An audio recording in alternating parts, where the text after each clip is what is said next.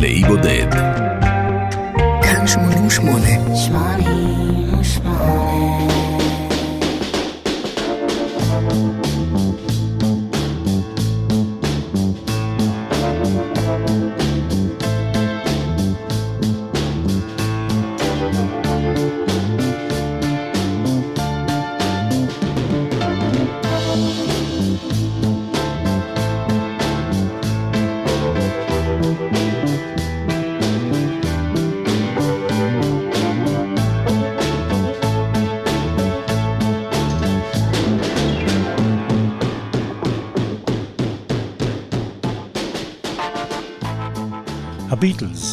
הביטלס, סוף הדרך. האלבום האחרון של הביטלס ראה אור זמן קצר אחרי שהלהקה הגדולה בתבל התפרקה, וכבר לא הייתה קיימת. הרבה חילוקי דעות, בעיקר בין לנון ומקארטני, אבל גם ג'ורג' הריסון ורינגו סטאר לא טמנו את ידם בצלחת. ודווקא האלבום הזה נחשב לחלש ולהכי פחות מוצלח שלהם, לפי טעמי בכל אופן, זכה להיות מתועד יותר מכל אלבום אחר. תחילה בסרט תיעודי ששמו כשם האלבום, ושנים רבות אחרי, ב-2021, בסדרת סרטי תעודה בשם The Beatles Get Back, סדרה שמספרת בכמה פרקים, סך הכל כשמונה שעות, את הסיפור בשלמותו. הסרט הראשון, המקורי, תוכנן במקור כסרט תיעודי לטלוויזיה שילווה שידור של הופעה של הביטלס, ההופעה היחידה שיצאה מזה הייתה ההופעה המפורסמת של הביטלס על הגג של הבניין שבו שכן בניין המשרדים של החברה שלהם, אפל, בלונדון.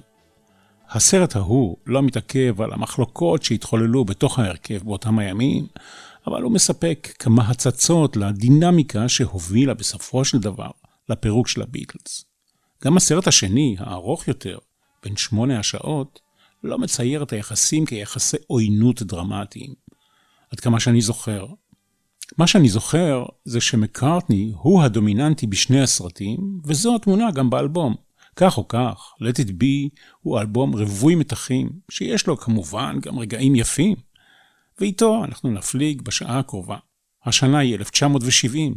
אני מנחם גרנית, הפלגה נעימה לכולנו. I dig a pygmy by Charles Hawtrey and the Deaf Aids. Phase one, in which Doris gets her oats.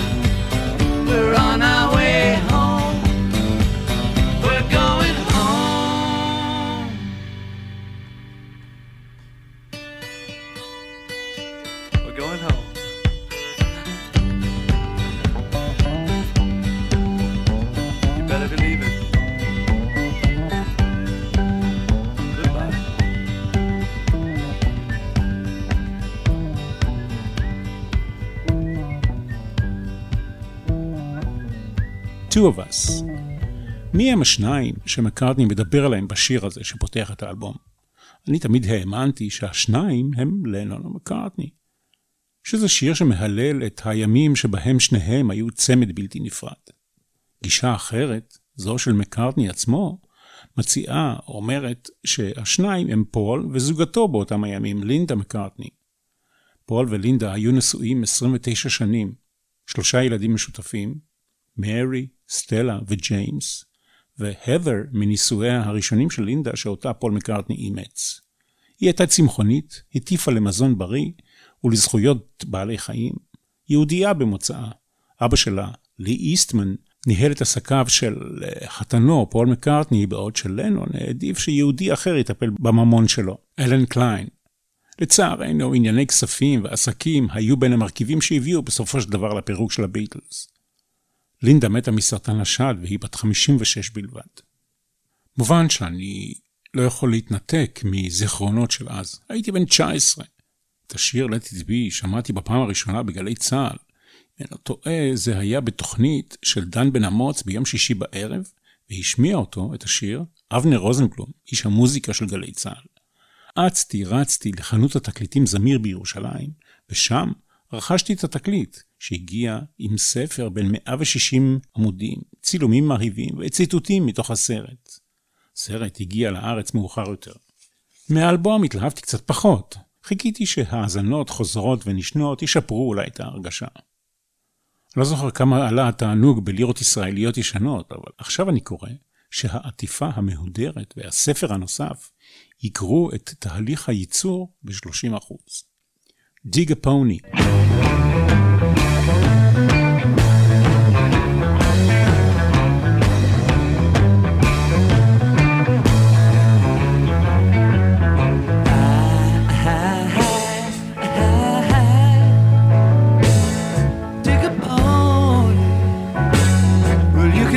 celebrate anything you want.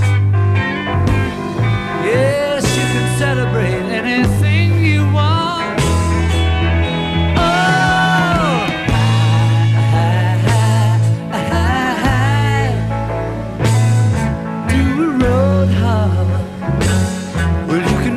Penetrate any place you go. Yes, you can penetrate any place you go.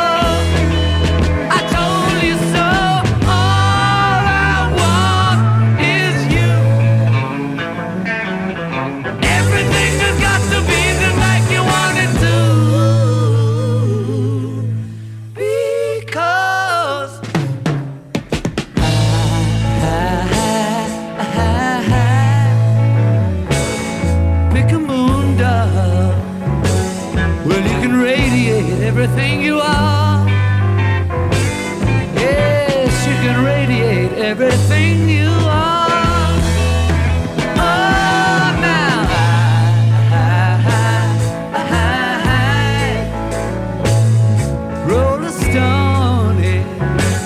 Well, you can imitate everyone you know. You can everyone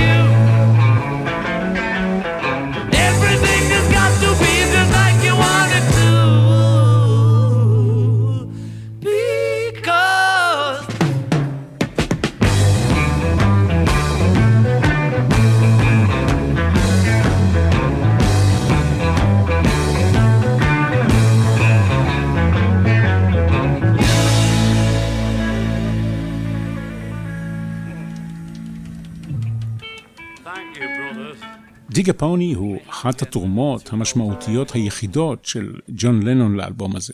לנון היה בתקופה שההשראה השירית לא הייתה מצויה באמתחתו בעת ההיא. הוא היה עסוק יותר בזוגיות שלו עם יוקו אונו. השיר הבא של לנון, שנשמע מיד, לא הוקלט לטובת האלבום הזה. Across the Universe הוקלט בתחילת 1968 ויצא לראשונה באלבום שנקרא No One's Gonna Change Our World, אלבום שהכנסותיו היו קודש לצער בעלי חיים הבריטי. את המילים הוא כתב השכם בבוקר בביתו בקנווד. שכבתי לצידה של אשתי הראשונה, הוא סיפר. היא ליהגה וקשקשה על משהו, ואני כל הזמן שמעתי את המילים האלה שוב ושוב, זורמות כמו זרם אינסופי בתוך ראשי. ירדתי למטה והתחלתי לכתוב. זה הפך לסוג של שיר קוסמי. המילים, הוא הוסיף, עומדות למרבה המזל בזכות עצמן. הן היו מעוררות השראה גרידא, וניתנו לי בתור מתנה. כך לנון. אני הייתי הברז שדרכו המילים זרמו החוצה. לא הצלחתי להירדם עד שהעליתי את זה על הנייר, ואז הלכתי לישון. הנה הגרסה המקורית שהופיעה באלבום של אגודת צער בעלי חיים הבריטית. Across the Universe.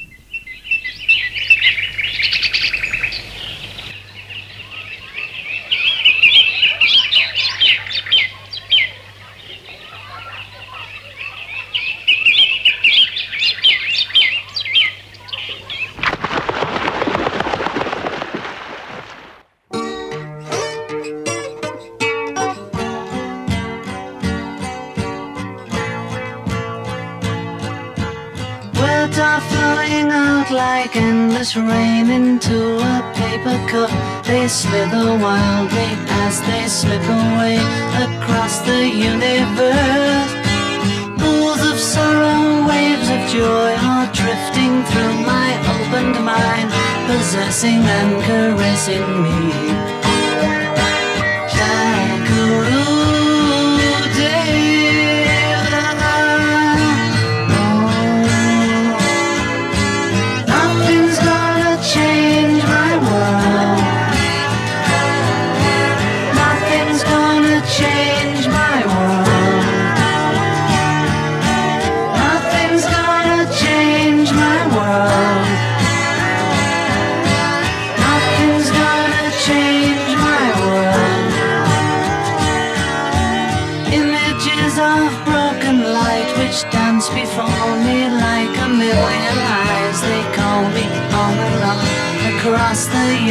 Universe.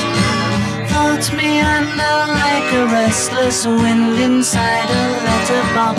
They tumble blindly as they make their way across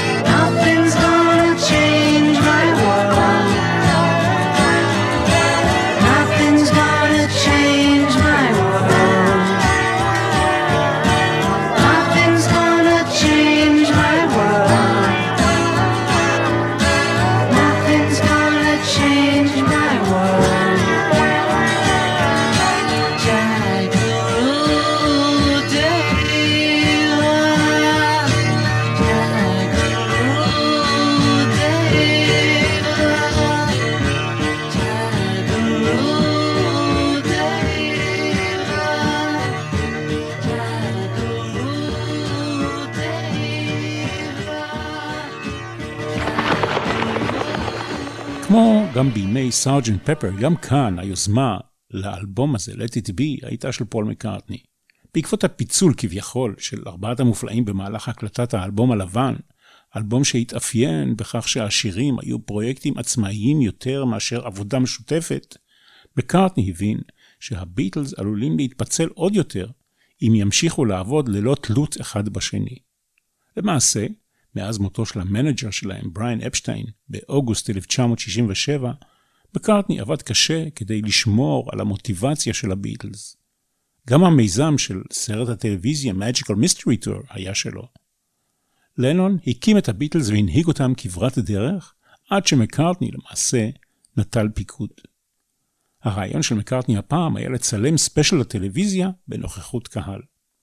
הרעיון היה להראות את הביטלס עושים חזרות, מג'מג'מים, ובסוף התהליך מופיעים איפשהו בהופעה אחת גדולה. הביטלס הרי החליטו להפסיק להופיע ב-1966, וכולם היו מרוצים מההחלטה הזאת. עכשיו מקארטני חשב שזה הזמן לחזור אל הבמה. מקארטני כדרכו שפר רעיונות. הכוונה הראשונית שלו הייתה לצלם את הביטלס בחזרות על אוניית נוסעים ששטה על פני הימים. אף אחד לא היה כל כך להוט לשוט ולעשות חזרות על אוניית נוסעים בים סוער. סערות בים וסדקים במוטיבציה של הלהקה היו מה שנקרא באנגלית too much. הנה, קחו לדוגמה את ג'ורג' הריסון, שבעיצומן של החזרות וההקלטות לאלבום הזה, באולפני הצילום של טוויקנהיים בלונדון, החליט שהוא עוזב את הלהקה. מה שהרגיז אותו בין השאר, הייתה העובדה שמקארטני הסביר לו איך הוא רוצה שהוא ינגן.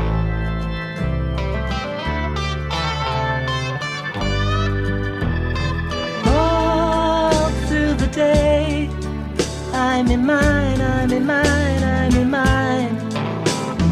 All through the night, I'm in mine,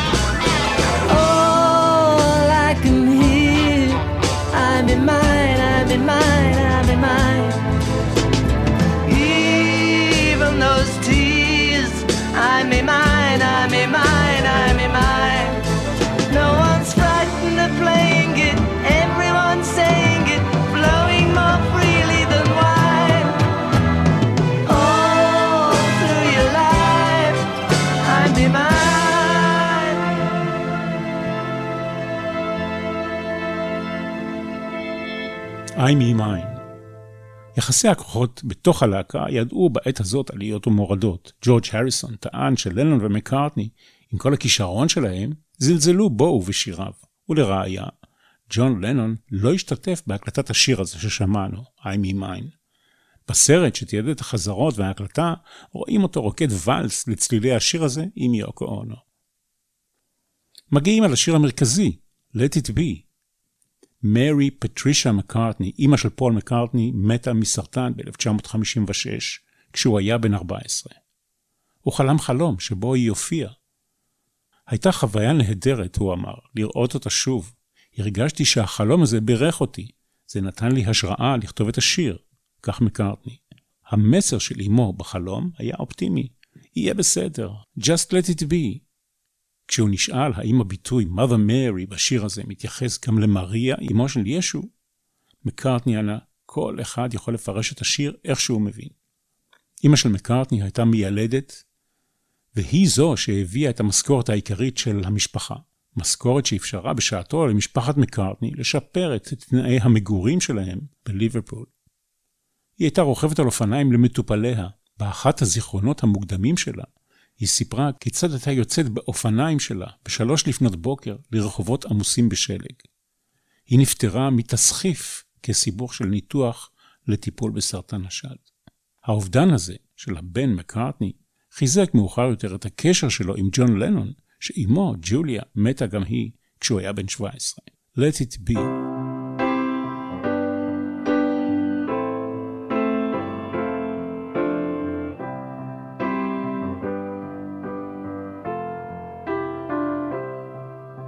When I find myself in times of trouble, Mother Mary comes to me, speaking words of wisdom, let it be. And in my hour of darkness, she is standing right in front of me, speaking words of wisdom, let it be. Let it be, let it be, let it be, let it be. Whisper words of wisdom, let it be. And when the broken hearted people living in the world agree, there will be an answer, let it be. For though they may be parted, there is still a chance that they will see. There answer, let it be.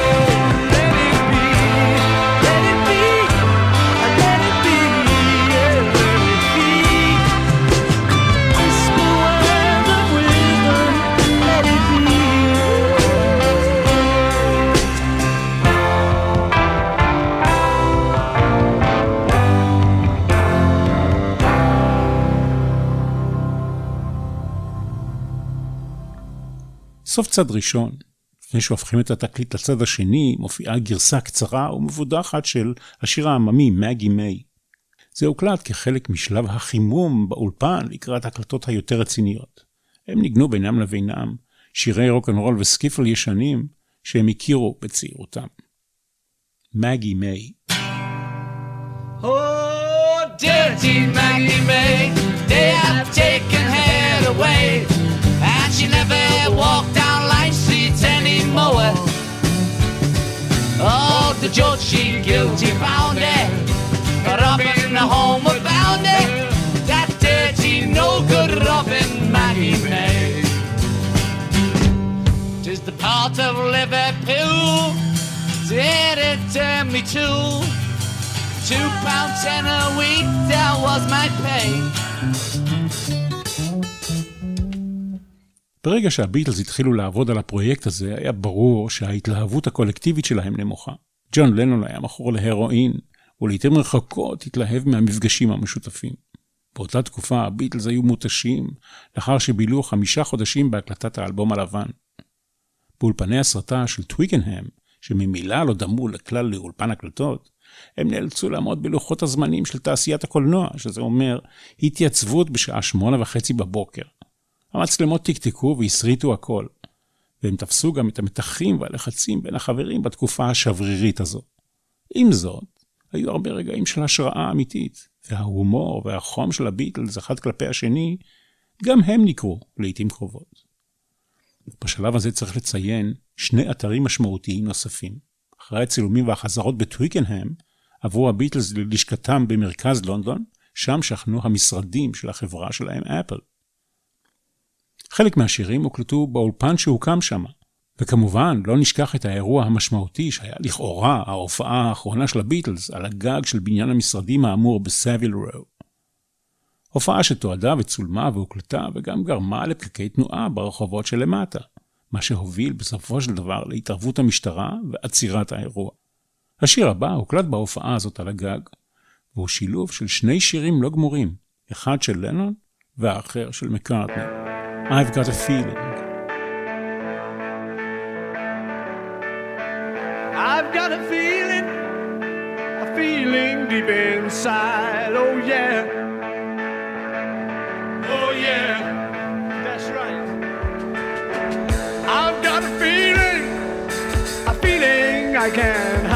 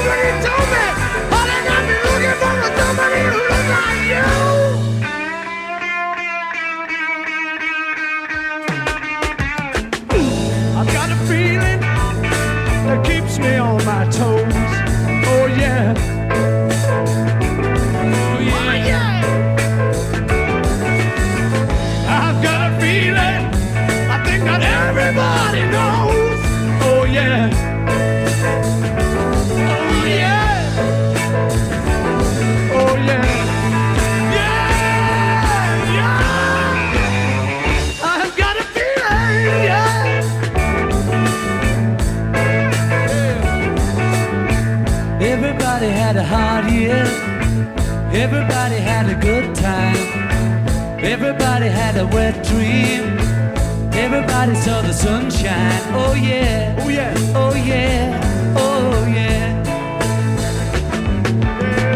Everybody had a good year. Everybody let the hair down. Everybody pulled the socks up. Everybody put the food down. Oh yeah.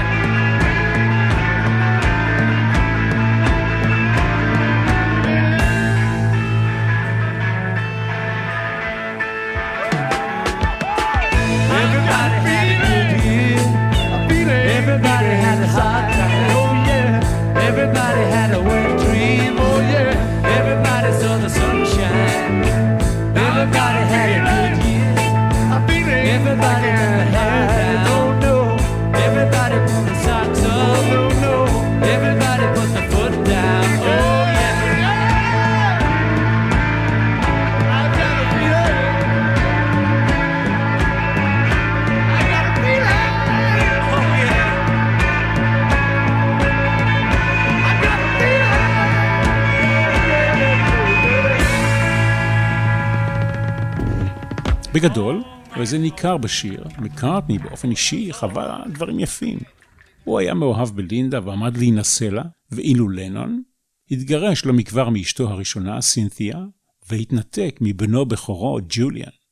בנוסף, הוא היה כאמור מכור להרואין, ובת זוגו, דאז, יוקו אונו, עברה הפלה. שניהם, בנוסף לכל, נעצרו על ידי המשטרה בעוון החזקת קנאביס. וההתלהבות שלו, כאמור, מהיותו ביטל הייתה בשפל המדרגה. לנון הזכיר במספר ראיונות את המשמעות של המספר 9 לגביו.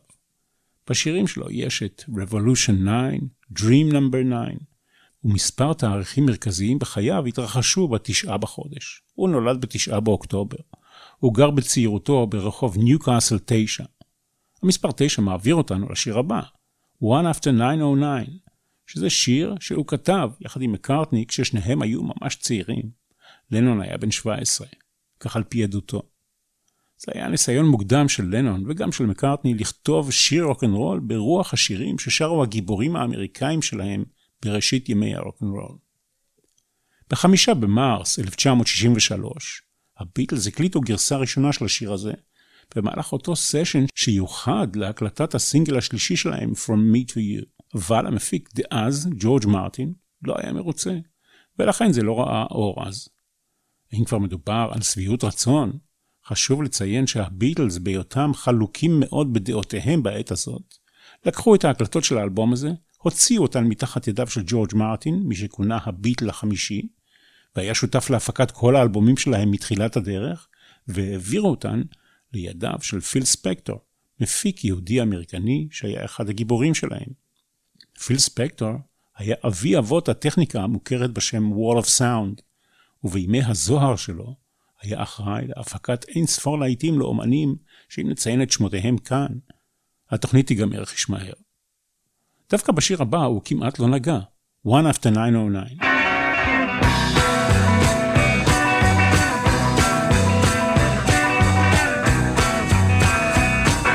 My baby says she's traveling on the one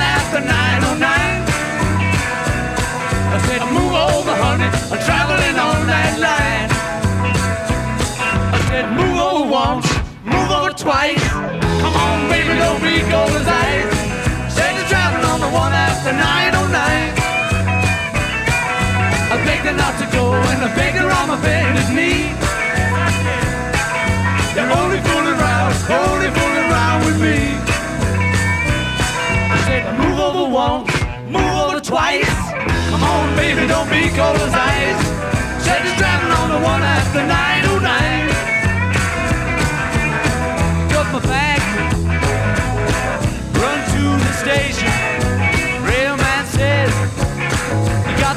porque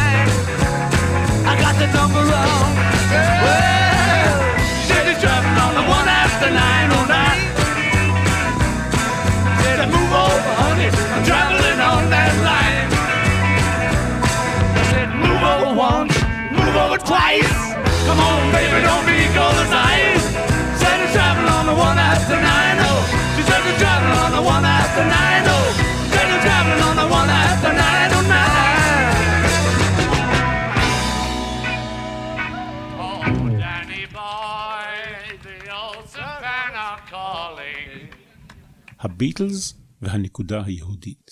אלן קליין, מי שמונה להיות המנהל של הביטלס, למגינת ליבו של פול מקארטני, הביא את פיל ספקטור מאמריקה לאנגליה.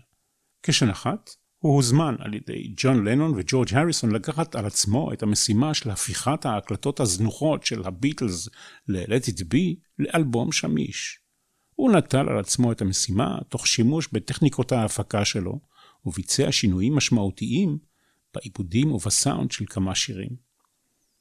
האלבום עצמו ראה אור חודש לאחר התפרקות הביטלס, וכבש כמובן את המקומות הראשונים במצעדי המכירות של בריטניה וארצות הברית. פול מקארטני לא אהב את ההפקה של ספקטור, במיוחד הוא זעם על התוספות שלו לשיר The Long and Winding Road, תוספות שכללו 18 כינורות, ארבעה ויולות, ארבעה צ'לי, נבל, שלוש חצוצרות, שלושה טרומבונים, שני גיטריסטים נוספים ו-14 זמרות. בזעמו כי רב, הוא דרש את הסרת כל התוספות, שנעשו בלא הסכמתו ובלא ידיעתו. אך ללא הועיל. לימים, כלומר 34 שנים אחרי, ב-2003, יזם מקארטני גרסה אלטרנטיבית לאלבום Let It Be. הפשיט ממנו את כל התוספות המיותרות לטעמו, וקרא לאלבום Let It Be Naked. הוא גם הוסיף לגרסה החדשה של האלבום שיר נוסף של לנון שהוקלט באותה התקופה, Don't Let Me Down. לטובת הדרישה של מקארטני, כדי שנוכל להשוות ולהבין במה מדובר, הנה שתי הגרסאות של The Long and Winding Road. תחילה, גרסת פיל ספקטור, ואחריה הגרסה הערומה. The long and winding road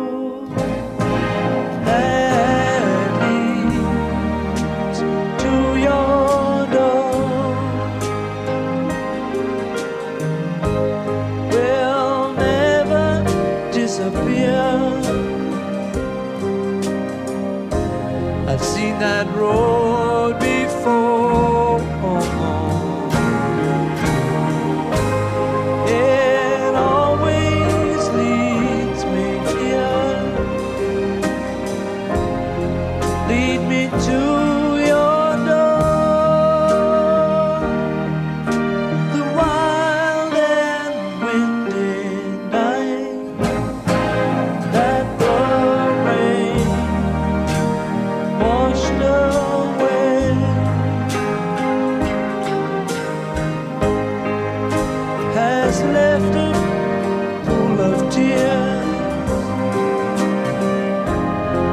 crying for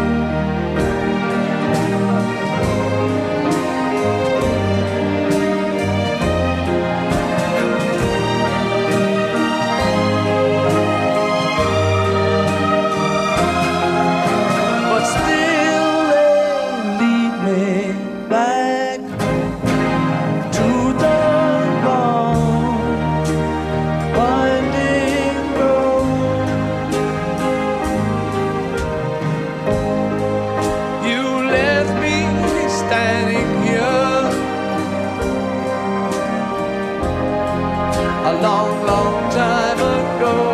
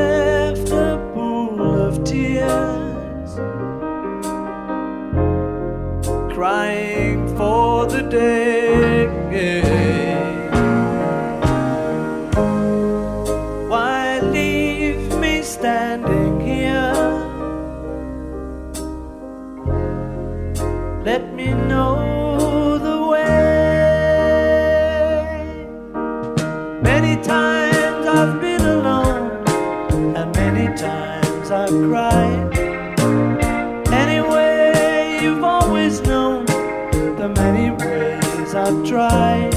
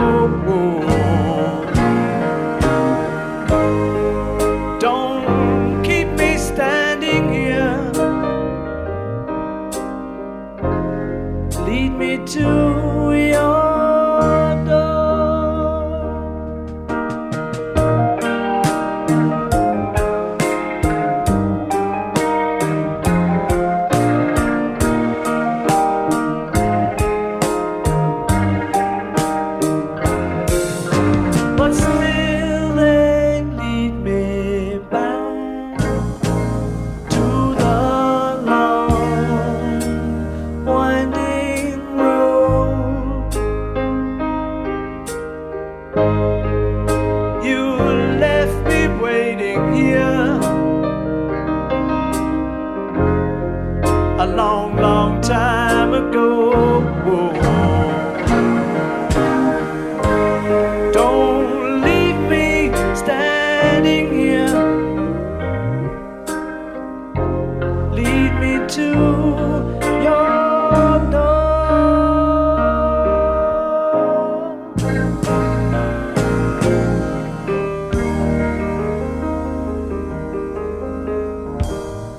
לנון, לעומת מקארטני, נשאר נאמן לפיל ספקטור, פרגן לו על העבודה ב-Let It Be, והמשיך לעבוד איתו גם אחרי פירוק הביטלס. כך גם ג'ורג' הריסון. ב-2003, באותה השנה שבה יצא האלבום Let It Be Naked, רצח פיל ספקטור בביתו את השחקנית לנה קלרקסון. הוא נשפט פעמיים, הורשע ברצח, ומת בכלא בינואר 2021 מסיבוכים של קורונה. ג'ורג' הריסון כתב את For You Blue כשיר אהבה לאשתו הראשונה, פאטי.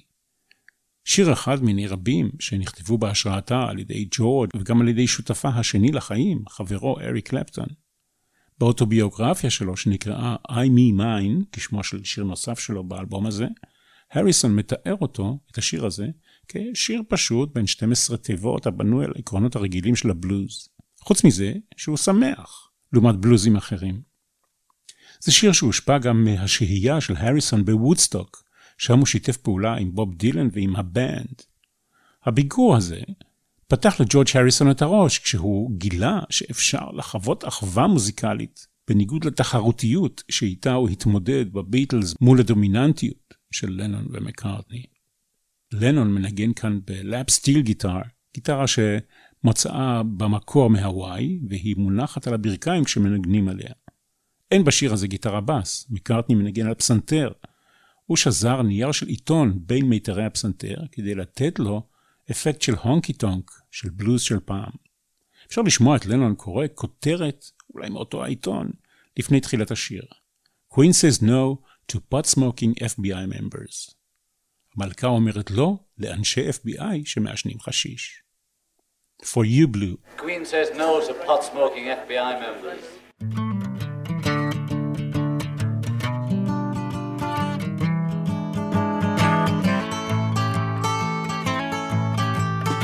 Because you're sweet and lovely, girl. I love you. Because you're sweet and lovely, girl. It's true. I love you more than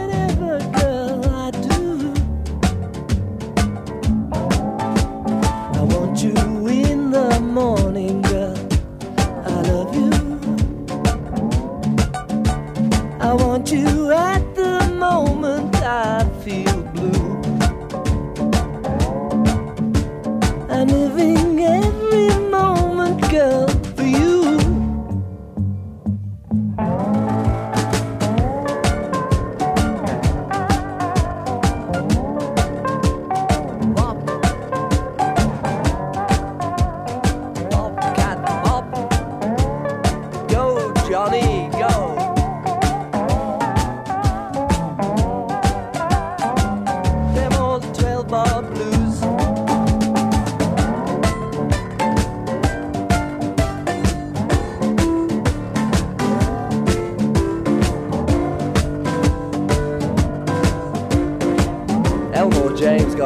This, baby.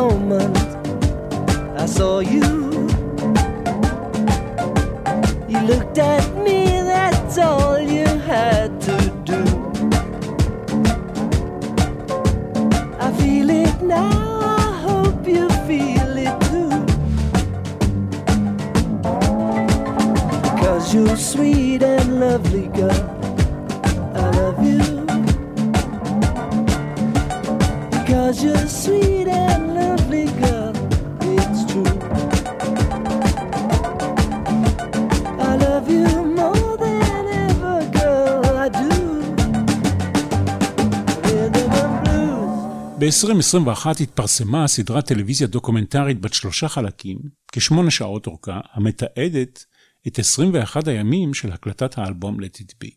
סדרה מרתקת כמובן לכל אוהדי הביטלס באשר הם. אף שמדובר כאן באלבום פחות מוצלח של הלהקה, הסדרה מזכה אותנו בהצצה משמעותית אל תוך עולם היצירה של ארבעת המופלאים. יש כאן כמה וכמה רגעים מרגשים. רגעים שבהם מתועדת עזיבתו הזמנית הכועסת של ג'ורג' הריסון את הלהקה, סצנת מפתח נוספת כוללת ארוחת צהריים משותפת של לנון ומקארטני. הארוחה המשותפת לא מצולמת אמנם, אבל יוצרי הסרט שתלו מיקרופון בתוך צמח על השולחן, בלי שהשניים ידעו על כך, והוא קלט את השיחה ביניהם.